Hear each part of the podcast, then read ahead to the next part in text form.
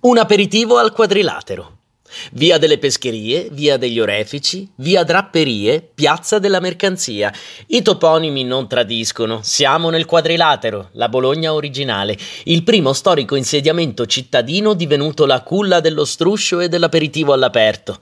Dall'antichissima Osteria del Sole di Vicolo Ranocchi, dove ancora oggi si porta il cibo da casa, ai moderni bar che servono specialità locali, sono due i piatti a farla da padrone: i salumi e Sua Maestà il tortellino. Firenze è magra, longilinea, invece a Bologna i portici, gli archi, le cupole, tutto fa pensare a una rotondità carnosa.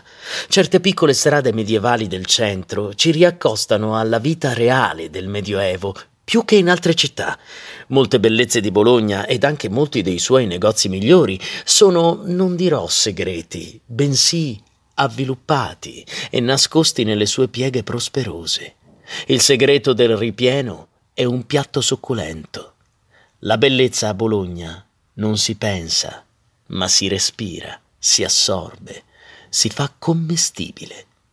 Guido Piovene, Viaggio in Italia.